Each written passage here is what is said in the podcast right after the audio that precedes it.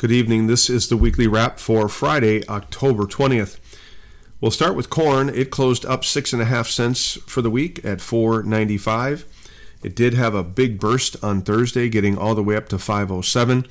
And then this morning it kissed all the way up to $5.09, which was the 100-day moving average. So we're now solidly above the 50 and tested the 100-day before pulling back. Soybeans were up 22 cents for the week, closing at $13.02. Similar price action there. It went up and touched the 50-day and the 200-day moving average all the way up to 13.18 and pulled back. For both these commodities, this is the kind of price action you want to see when you're starting to form a seasonal low. You gradually break through moving averages. You then test the next moving average and you pull back. So this is very normal price action when you start to carve out what I believe to be seasonal lows here. Wheat closed up 6.5 cents. Chicago at $5.86, KC at $6.70. Chicago wheat broke the 50-day moving average, something we haven't been through since August 7th. KC wheat's quite a ways away from its 50-day moving average at $7.15. Cotton had a rough week, closing down 3.6 cents at $82.40. We lost, unfortunately, the 100 and the 200-day moving average as funds have bailed on their positions. We've talked for a while now about how we've seen weak export demand, but managed money built out a very large 60,000 contract long, and they seem to be bailing on that position right now. Crude oil over the last several weeks has had a big run. We're up $9 a barrel off the lows, testing $90 a barrel today as we continue to be worried about geopolitical risk in the Middle East. Managed money, what did they do? Well, they were net buyers of corn of only about 3,800 contracts, but they're still massively short, 9,000 contracts of corn. Soybeans, they were heavy sellers again, 4,000 contracts of beans, putting them now short 1,900 contracts of soybeans. Big sellers of wheat again, another 3,300 contracts, building out that massive short to 157,000 contracts of wheat. Cotton, we talked about that. Managed money were heavy sellers, 15,000 contract sellers this week, pulling their position down from 48,000 long to just 33,000 contracts long. So no surprise about the price action related to that. Export sales for the week on Thursday were good for corn, very good for beans, solid for wheat, really big for meal, as the world is now realizing that Argentina, as their crush continues to slow and will probably do so for the next 6 months as they run out of beans for crush, the world will come to the U.S. for meal. Cotton had a very weak export sales again, and so that's been the big hang-up for any kind of volatility going higher. Harvest for beans is now at 62% on Monday. The trade was looking for 57%. Corn were 45% harvested, so we're almost, by Monday, we're certainly going to be through that 50% harvested mark. Cotton, we're at 33% harvested, just a touch below last year, it's 36%. From the macro perspective here, China was very, very quiet. The only news coming out of there is that there's growing concern, again, for the real estate market and more defaults on some of the larger builders and owners of real estate there. And so that's got the market nervous about China. But the consumer is actually doing quite well. We're getting very robust demand numbers for fuel out of there, indicating that the customers, remaining relatively healthy at this moment in China. The Russian-Ukraine war has gone quiet as it has taken a back seat now to the Israeli-Palestinian conflict. That's where all the focus is. The U.S. has promised more aid for Ukraine and now Israel. So somewhere between the $60 to $100 billion mark of more military aid, financial aid. The U.S. has also sent battleships into the Middle East to help Israel, protect them, I guess. Those battleships, some of them were fired upon with some rockets. And so they're, we're in harm's way, certainly out there, thereby escalating the potential risk of a conflict with U.S. troops. The ground assault is expected to begin any minute into Gaza. Israel has been bombing their infrastructure out for the last week now, setting the table for troops to go into Gaza and clean out the city, so to speak. President Biden earlier in the week gave his blessing, the green light, so to speak. Right after that speech, the U.S. issued a global travel warning for U.S. citizens, and then Israel pulled all of their members out of any embassy in the Middle East, expecting retaliation from Muslims for this potential ground attack going into Gaza.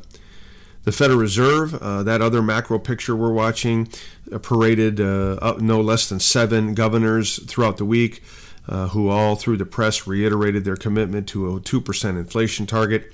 That's probably never going to happen unless we go into a recession. So they're at this point, continuing to verbally reinforce their commitment. The problem they're having right now is that the U.S. federal debt is spiraling completely out of control. Since the last federal budget that was passed, we've issued another $2 trillion in debt. We're averaging around $600 to $700 billion a month of new debt. And so it is absolutely spiraling completely out of control.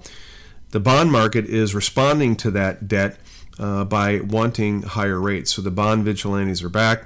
They're not going to let the federal government finance that debt at low interest rates. So the 10-year note has hit a 5%. That's the highest since 2007. And so the Federal Reserve has the market doing their bidding as well by raising rates that are unfortunately related to government spending that's completely out of control. Crude oil remains a potential powder keg in the Middle East if things do continue to escalate or potentially get out of control. You're looking at, volatility that last time we saw something like this with the Ukraine-Russian war, crude oil went from $80 to almost $130 a barrel. And so that would be the kind of thing we need to keep an eye on. If for some reason there was any attack on Iranian infrastructure oil, where they are net producers of some 3 to 4 million barrels per day, we have to keep an eye on that. Weather, South American weather continues to be very hot, very dry. There is some rain predicted over the next 4 or 5 days, but it's generally speaking then supposed to flip back to hotter and drier. Planting progress is normal or slightly above normal, as you can expect with the dry soils.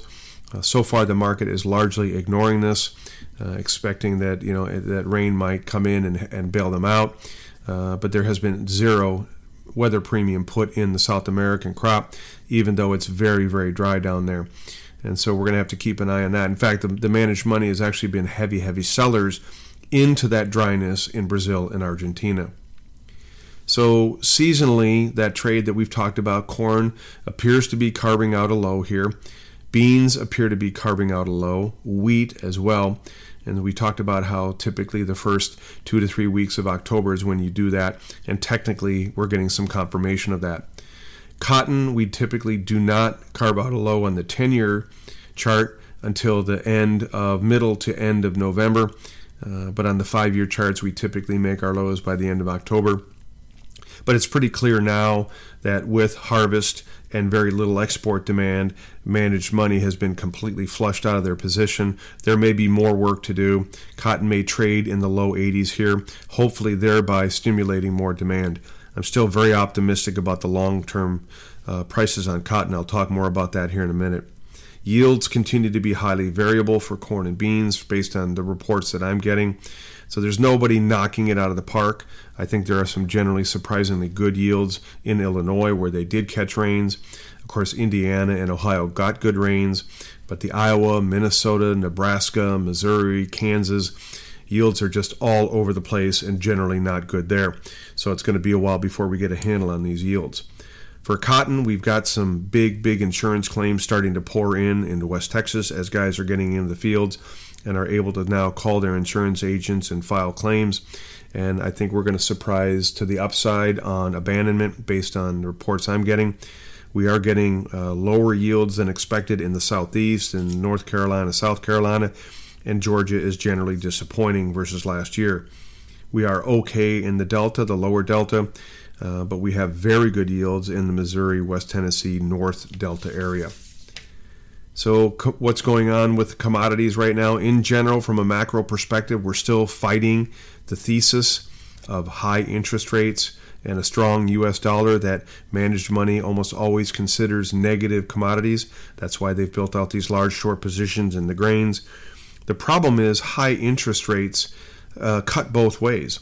They make it much more expensive to grow crops and produce crops, and so your baseline break even has now moved from corn from $3.50 over the last 3-4 years to now $5. Beans probably moving from $9 to $10 to now $11 to $12. Cotton moving from that 70 cent break even to closer to 80, maybe even 85 cents.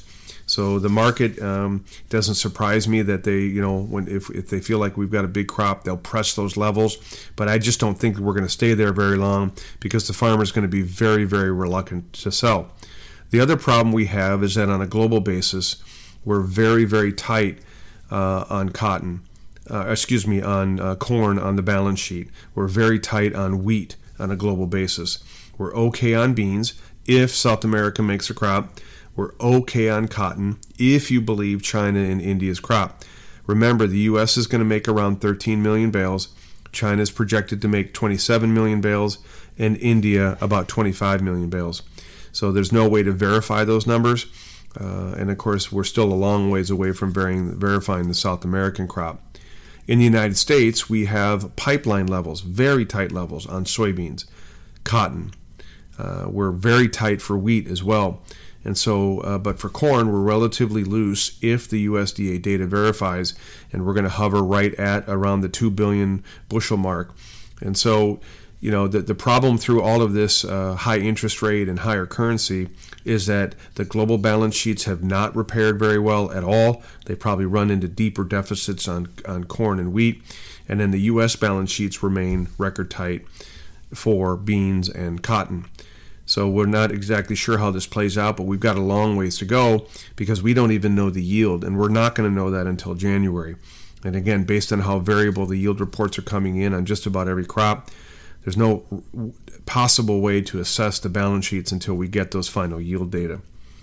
So pricing action, if we are indeed carving out the low here, still looking for corn to ultimately go test that 200-day moving average then at 535 before the end of the year, 535, 550, somewhere in that area.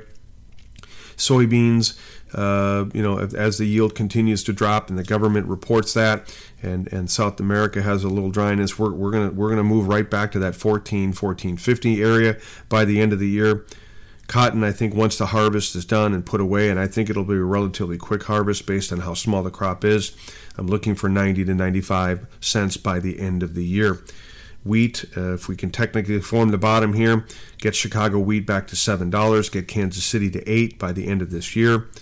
And then that sets us up for Q1 next year, where I'm looking for a much larger move in crude oil, smaller yields from the USDA getting confirmed that will ultimately take corn through 550, possibly testing $6.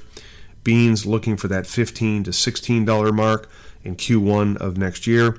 And cotton ultimately getting closer to $1 as it tries to find a way to have to compete for acres next year based on plantings. With a little help from these other commodities, we could get Chicago wheat closer to $8 and Kansas City wheat closer to $9. So those are the targets for Q1 2024. Okay, that's the update. These are my opinions and not those of ADM or ADMIS. Have a wonderful weekend. Talk to you soon.